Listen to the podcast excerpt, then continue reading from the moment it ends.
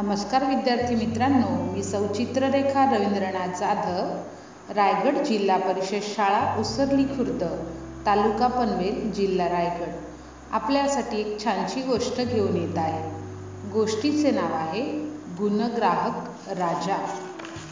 कोणत्या राजाची गोष्ट आहे हे तुम्ही ओळखा। ही गोष्ट बाबा भांड यांनी आपल्यासाठी लिहिलेली आहे आणि मी गोष्ट सांगते चित्ररेखा जाधव। तिशी ओलांडलेले सयाजीराव गायकवाड फेरफटक्यास निघाले। बरोबर मानकरी होते नारायणराव घाटगे। एवढ्यात मुलांच्या हसण्याचा खिदळण्याचा आवाज ऐकू आला। महाराजांनी घोडा थांबवला, आवाजाच्या दिशेने पाहिलं। तिथे एक वडाचं झाड होतं। एक पोरगा माकडासारखा उड्या मारत खोडावर चढला। दुसरा पोरगा त्याचा पाठलाग करत होता। पहिल्यानं पारंबी पकडली, माकडासारखा झोका घेतला, घोड्यावर बसल्यासारखा फांदीवर बसला। दोघा पोरांचा सुरपारंबीचा खेळ सुरू झाला। सयाजीराव महाराज देहभान हरपून देहभान विसरून खेळ बघू लागले। मनानं त्यांच्या बालपणातील मौजे कवळाने गावी आले। तेथील मारुतीच्या मंदिराजवळ वडाच्या झाडावर चढले। पोरांसोबत सूरपारंबी खेळू लागले। थोड्या वेळानं महाराज भानावर आले, स्वतःशी हसले। निघताना मानकऱ्यांस म्हणाले, पोरं चपळ आहेत, कोणाची पोरं आहेत ती? विद्याधिकाऱ्यांना सांगून त्यांना राजवाड्यात बोलवा। सयाजीराव गायकवाड राजवाड्यात परतले, पण झाडांच्या वडाच्या झाडावर माकडासारखी चढणारी आणि उतरणारी पोरे त्यांच्या नजरेसमोर होती। घडलेला प्रसंग त्यांनी महाराणी साहेबांना सांगितला।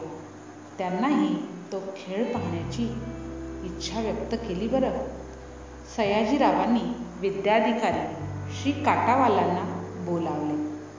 नजरबागेतील ती पोरं शोधून आणण्याचा हुकूम केला।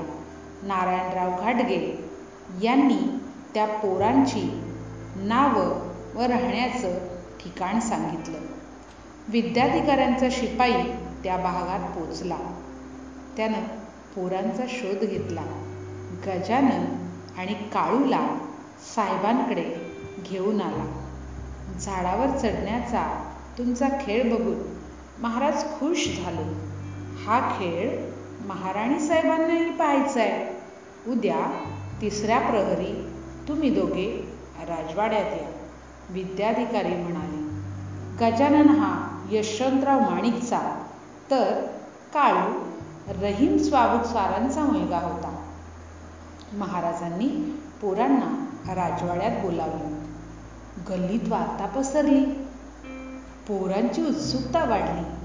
तरीही घरच्यांना काळजी वाटू लागली, कारण महाराज शिस्तीचे होते। दुसरा दिवस उजाडला। विद्याधिकाऱ्यांनी पोरांना राजवाड्यात आणले। दोघांचे सदरे मळलेले होते, चेहऱ्यावर मात्र तरतरी होती। राजवाड्याच्या समोर मोठं झाड होतं। महाराज आणि राणी साहेब पोरांना घेऊन तेथे आले। बरोबर 3 राजपुत्रही होते। बसण्यासाठी बाजूला सोफे ठेवले होते। काय नाव बाळांनो तुमचं? महाराजांनी विचारताच गजानन म्हणाला, माझं नाव गजानन माणिक आणि हा काळू चाबुकस्वार। छान, आम्ही परवा तुमचा सूरपारंबीचा खेळ पाहिला, आज राणी साहेबांना तो दाखवा। गजानननं काळूला खूण केली। मानकऱ्यांनी सूर तयार ठेवला होता, 1.5 हात लांब व करंगळीच्या जाडीचा। ती काठी होती। काळूनं सूर हाती घेतला, एक पाय थोडा उचलून पायाखालून सूर दूर फेकला। गजानन तो सूर आणायला धावला। तोपर्यंत काळू सरसर झाडावर चढला। काळू आणि गजाननची झाडावर चढण्या उतरण्याची कसरत सुरू झाली। शेवटी गजानननं काळूला पकडलं। आता गजानननं सूर फेकला आणि तो सरकन झाडावर चढला। काळू सूर आणून त्याच्या मागेवर चढला। गजानन फांदीच्या टोकावर जाऊन लटकला। काळू जवळ येताच त्याने जमिनीवर उडी मारली। पुन्हा तो घोडावर चढला। गजाननला बाद करणं काळूला जमेना। दोन्ही पोरं धावपळीने घामाघूम झाली। महाराजांनी खेळ थांबवला। दोघांना जवळ बोलावलं। खुशीत त्यांची पाठ थोपटत ते म्हणाले, छान छान खेळलात। खेळात हार जीत महत्वाची नाही, खेळणं महत्वाचं आहे। आम्ही तुम्हाला बक्षीस देणार आहोत। महाराजांनी घाटग्यांना खूण केली। एका तवकात जरीच्या 2 टोप्या होत्या। त्यांनी गजाननला जवळ बोलावलं। तू हरला नाहीस म्हणून ही भरजरी टोपी बक्षीस, असं म्हणून त्यांनी त्याच्या डोक्यावर टोपी ठेवली। काळूकडे वळत राणीसाहेब म्हणाल्या, तू पाटला छान केलास म्हणून ही तुला जरीची टोपी बक्षीस देत आहे। तुमचा खेळ पाहताना आम्हाला आनंद झाला। एवढंच नाही तर आम्ही खेळत आहोत असा अनुभव आला। असा अनुभव घेत गेलो, महाराज म्हणाले। त्यांनी पोरांना बसवलं, मिठाई खाऊ घातली। पोरं घोडागाडीतून घरी परतली। त्यांच्या खेळाची आणि टोपीची गोष्ट मोहल्लाभर पसरली। गजाननच्या शाळेत वार्षिक बक्षीस समारंभ होता। महाराजच बक्षीस समारंभासाठी आले होते। एक पोरगा पुन्हा पुन्हा वेगवेगळी बक्षिसं घेण्यासाठी येऊ लागला। अभ्यासात, चित्रकलेत, एवढंच काय हस्ताक्षर स्पर्धेतही तोच होता। 18 बक्षिसं त्या पोराने घेतली। महाराजांनी त्या गजानन माणिकला ओळखलं। त्याला बघून त्यांना आनंद झाला। ते म्हणाले, बघू तुझं हस्ताक्षर। गजानननं कागद शाई मिळवली, कामटीचा बोरू केला, कागदावर लिहिलं, श्रीमंत सयाजीराव महाराज की जय। महाराजांनी त्याला जरीची टोपी बक्षीस दिली। विद्याधिकाऱ्यांकडे वळून ते म्हणाले, पोरगा गुणी आहे, त्याकडे लक्ष द्या। उद्याचं हे बडोद्याचं रत्न आहे, उद्याचं हे बडोद्याचं रत्न आहे। हो मुलांनो, हाच मुलगा पुढे बडोद्याचे राजरत्न गजानन माणिकराव झाला। असं लहान वयातच आपल्या प्रजेतील गुणी आणि हुशार मुलं ओळखणारा, गुण ओळखणारा गुणग्राहक राजा महाराज सयाजीराव गायकवाड। महाराजांच्या या गुणग्राहकतेला कोटी कोटी प्रणाम, धन्यवाद। आवडली ना मित्रांनो गोष्ट? नक्कीच आवडली असेल तर पुन्हा पुन्हा ऐका। ही गोष्ट आपल्या इयत्ता 3च्या पाठ्यपुस्तकात, 3 मराठी पाठ्यपुस्तकात धडा 8वा गुणग्राहक राजा आहे। गोष्ट ऐका, मित्रमैत्रिणींना सांगा आणि तुम्हीही सगळ्या गोष्टींमध्ये असे गुणवान व्हा। त्यासाठी तुम्हाला माझ्याकडून मनपूर्वक शुभेच्छा आणि शुभाशीष। धन्यवाद।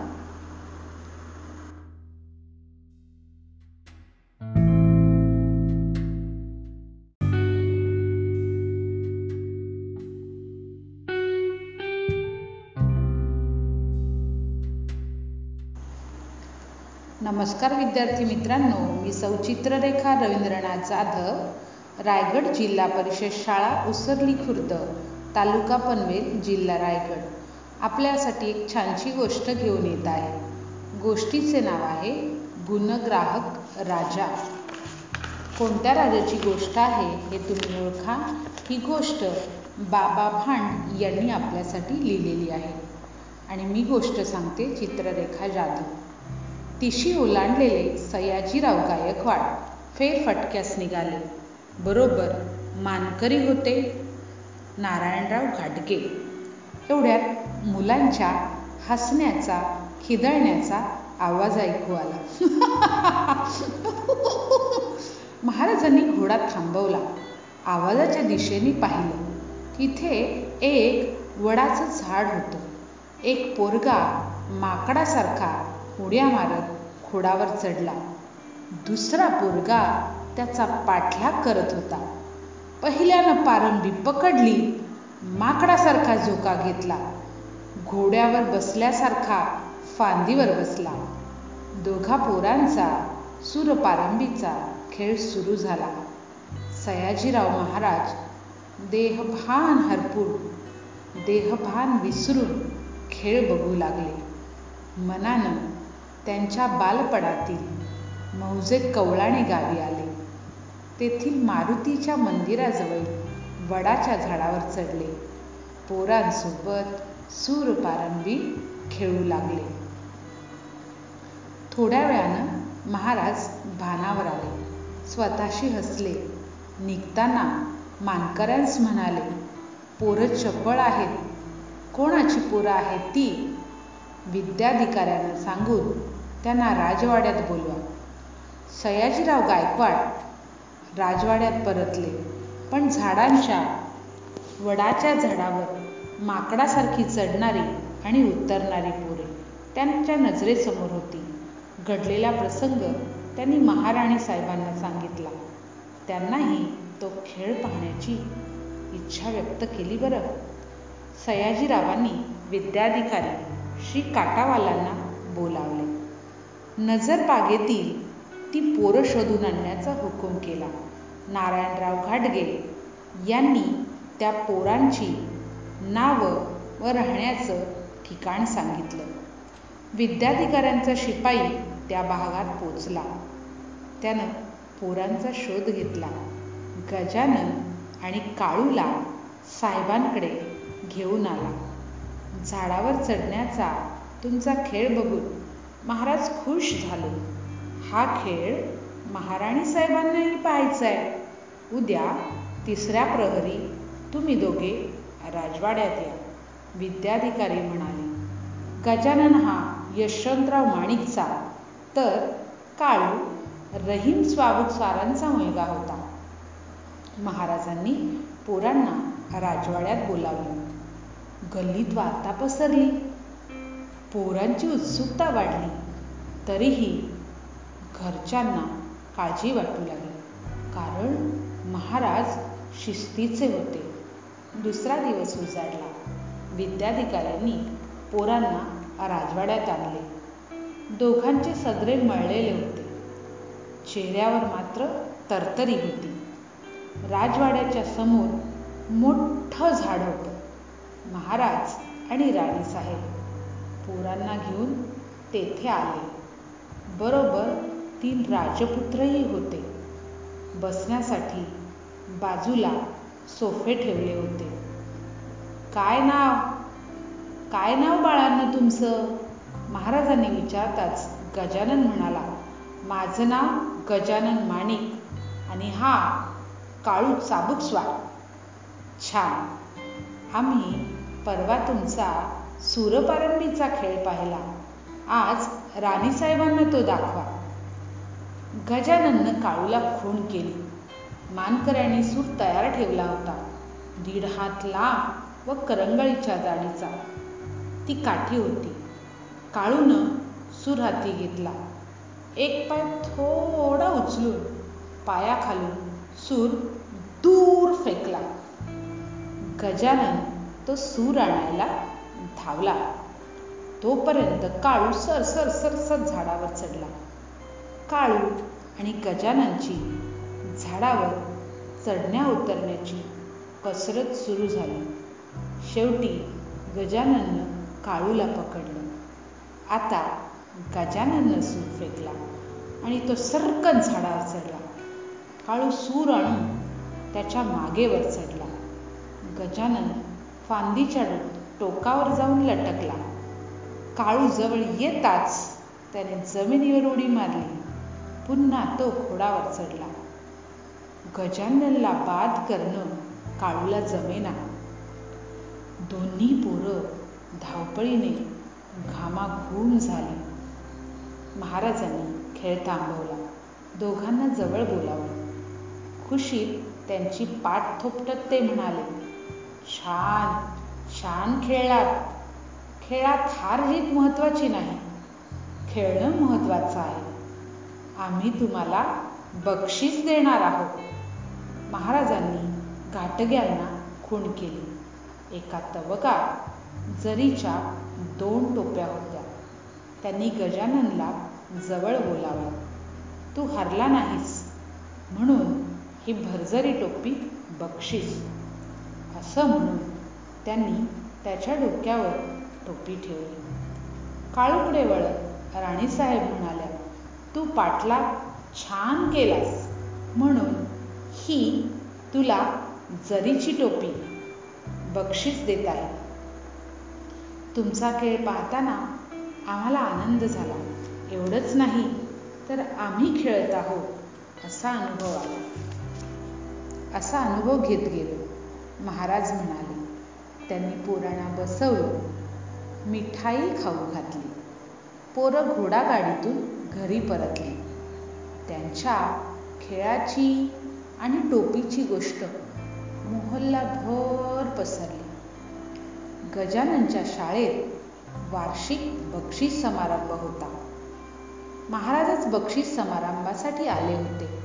एक पोरगा पुन्हा पुन्हा वेगवेगळी बक्षिसं घेण्यासाठी येऊ लागला. अभ्यासात, चित्रकलेत, एवढंच काय हस्ताक्षर स्पर्धेतही तोच होता. 18 बक्षिसं त्या पोराने घेतली. महाराजांनी त्या गजानन माणिकला ओळखलं. त्याला बघून त्यांना आनंद झाला. ते म्हणाले, बघू तुझं हस्ताक्षर. गजानननं कागद शाई मिळवली. कामटीचा बोरू केला. कागदावर लिहिलं, श्रीमंत सयाजीराव महाराज की जय. महाराजांनी त्याला जरीची टोपी बक्षीस दिली. विद्याधिकाऱ्यांकडे वळून ते म्हणाले, पोरगा गुणी आहे, त्याकडे लक्ष द्या. उद्याचं हे बडोद्याचं रत्न आहे. उद्याचं हे बडोद्याचं रत्न आहे. हो मुलांनो, हाच मुलगा पुढे बडोद्याचे राजरत्न गजानन माणिकराव झाला. असं लहान वयातच आपल्या प्रजेतील गुणी आणि हुशार मुलं ओळखणारा, गुण ओळखणारा गुणग्राहक राजा महाराज सयाजीराव गायकवाड. महाराजांच्या या गुणग्राहकतेला कोटी कोटी प्रणाम. धन्यवाद. आवडली ना मित्रांनो गोष्ट? नक्कीच आवडली असेल तर पुन्हा पुन्हा ऐका. ही गोष्ट आपल्या इयत्ता 3च्या पाठ्यपुस्तकात, 3 मराठी पाठ्यपुस्तकात धडा 8वा गुणग्राहक राजा आहे. गोष्ट ऐका, मित्रमैत्रिणींना सांगा आणि तुम्हीही सगळ्या गोष्टींमध्ये असे गुणवान व्हा. त्यासाठी तुम्हाला माझ्याकडून मनपूर्वक शुभेच्छा आणि शुभाशीष. धन्यवाद.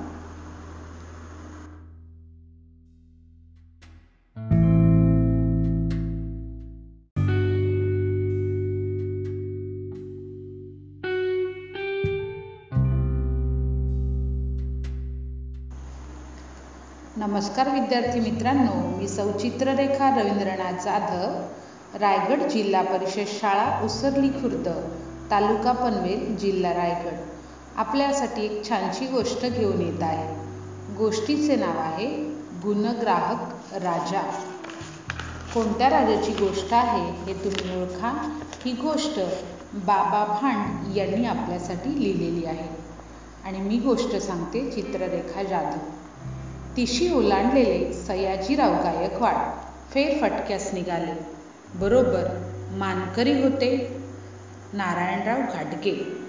एवढ्यात मुलांच्या हसण्याचा, खिदळण्याचा आवाज ऐकू आला. महाराजांनी घोडा थांबवला. आवाजाच्या दिशेने पाहिलं. तिथे एक वडाचं झाड होतं. एक पोरगा माकडासारखा उड्या मारत खोडावर चढला. दुसरा पोरगा त्याचा पाठलाग करत होता. पहिल्यानं पारंबी पकडली, माकडासारखा झोका घेतला, घोड्यावर बसल्यासारखा फांदीवर बसला. दोघा पोरांचा सुरपारंबीचा खेळ सुरू झाला. सयाजीराव महाराज देहभान हरपून देहभान विसरून खेळ बघू लागले. मनानं त्यांच्या बालपणातील मौजे कवळाने गावी आले. तेथील मारुतीच्या मंदिराजवळ वडाच्या झाडावर चढले. पोरांसोबत सूरपारंबी खेळू लागले.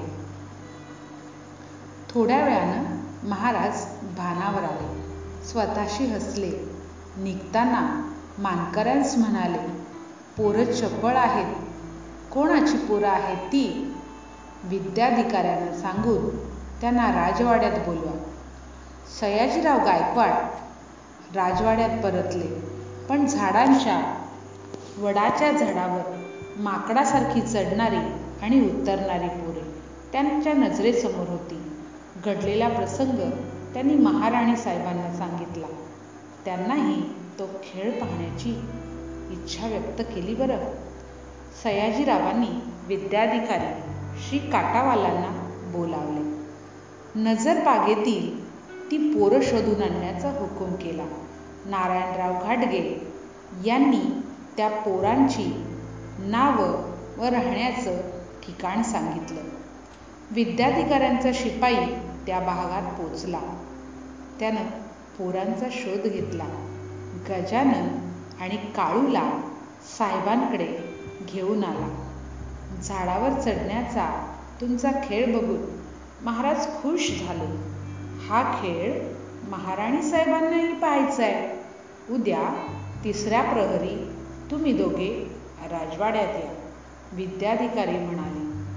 गजानन हा यशवंतराव माणिकचा, तर काळू रहीम स्वाबुतसारांचा मुलगा होता.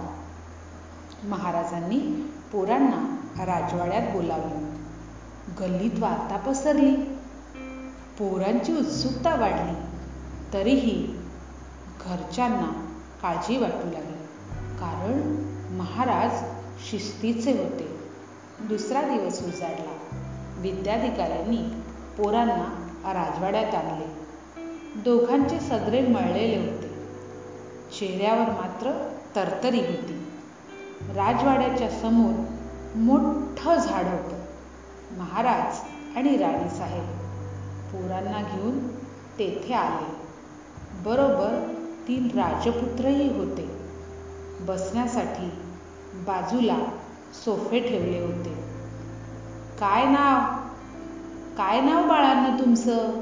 महाराजांनी विचारताच गजानन म्हणाला, माझं नाव गजानन माणिक आणि हा काळू चाबुकस्वार. छान, आम्ही परवा तुमचा सूरपारंबीचा खेळ पाहिला. आज राणीसाहेबांना तो दाखवा. गजानननं काळूला खूण केली. मानकऱ्यांनी सूट तयार ठेवला होता, 1.5 हात लांब व करंगळीच्या जाडीचा. ती काठी होती. काळूनं सूर हाती घेतला. एक पाय थोडा उचलून पायाखालून सूर दूर फेकला. गजानन तो सूर आणायला धावला. तोपर्यंत काळू सर सर सर सर झाडावर चढला. काळू आणि गजाननची झाडावर चढण्या उतरण्याची कसरत सुरू झाली. शेवटी गजानननं काळूला पकडलं. आता गजानननं सूर फेकला आणि तो सरकन झाडावर चढला. काळू सूर आणून त्याच्या मागेवर चढला. गजानन फांदीच्या टोकावर जाऊन लटकला. काळू जवळ येताच त्याने जमिनीवर उडी मारली. पुन्हा तो घोडावर चढला. गजाननला बाद करणं काळूला जमेना. दोन्ही पोरं धावपळीने घामाघूम झाली. महाराजांनी खेळ थांबवला. दोघांना जवळ बोलावलं. खुशीत त्यांची पाठ थोपटत ते म्हणाले, छान छान खेळलात. खेळात हार जीत महत्त्वाची नाही, खेळणं महत्त्वाचं आहे. आम्ही तुम्हाला बक्षीस देणार आहोत. महाराजांनी घाटग्यांना खूण केली. एका तवकात जरीच्या 2 टोप्या होत्या. त्यांनी गजाननला जवळ बोलावलं. तू हरला नाहीस म्हणून ही भरजरी टोपी बक्षीस, असं म्हणून त्यांनी त्याच्या डोक्यावर टोपी ठेवली. काळोकडे वळत राणीसाहेब म्हणाल्या, तू पाटला छान केलास म्हणून ही तुला जरीची टोपी बक्षीस देत आहे. तुमचा खेळ पाहताना आम्हाला आनंद झाला. एवढंच नाही तर आम्ही खेळत आहोत असा अनुभव आला. असा अनुभव घेत गेलो. महाराज म्हणाले, त्यांनी पोरांना बसवलं, मिठाई खाऊ घातली. पोरं घोडागाडीतून घरी परतली. त्यांच्या खेळाची आणि टोपीची गोष्ट मोहल्लाभर पसरली. गजाननच्या शाळेत वार्षिक बक्षीस समारंभ होता. महाराजच बक्षीस समारंभासाठी आले होते. एक पोरगा पुन्हा पुन्हा वेगवेगळी बक्षिसं घेण्यासाठी येऊ लागला. अभ्यासात, चित्रकलेत, एवढंच काय हस्ताक्षर स्पर्धेतही तोच होता. 18 बक्षिसं त्या पोराने घेतली. महाराजांनी त्या गजानन माणिकला ओळखलं. त्याला बघून त्यांना आनंद झाला. ते म्हणाले, बघू तुझं हस्ताक्षर. गजानननं कागद शाई मिळवली, कामटीचा बोरू केला, कागदावर लिहिलं, श्रीमंत सयाजीराव महाराज की जय. महाराजांनी त्याला जरीची टोपी बक्षीस दिली. विद्याधिकाऱ्यांकडे वळून ते म्हणाले, पोरगा गुणी आहे, त्याकडे लक्ष द्या. उद्याचं हे बडोद्याचं रत्न आहे. उद्याचं हे बडोद्याचं रत्न आहे. हो मुलांनो, हाच मुलगा पुढे बडोद्याचे राजरत्न गजानन माणिकराव झाला. असं लहान वयातच आपल्या प्रजेतील गुणी आणि हुशार मुलं ओळखणारा, गुण ओळखणारा गुणग्राहक राजा महाराज सयाजीराव गायकवाड. महाराजांच्या या गुणग्राहकतेला कोटी कोटी प्रणाम. धन्यवाद. आवडली ना मित्रांनो गोष्ट? नक्कीच आवडली असेल तर पुन्हा पुन्हा ऐका. ही गोष्ट आपल्या इयत्ता 3च्या पाठ्यपुस्तकात, 3 मराठी पाठ्यपुस्तकात धडा 8वा गुणग्राहक राजा आहे. गोष्ट ऐका, मित्रमैत्रिणींना सांगा आणि तुम्हीही सगळ्या गोष्टींमध्ये असे गुणवान व्हा. त्यासाठी तुम्हाला माझ्याकडून मनपूर्वक शुभेच्छा आणि शुभाशीष. धन्यवाद.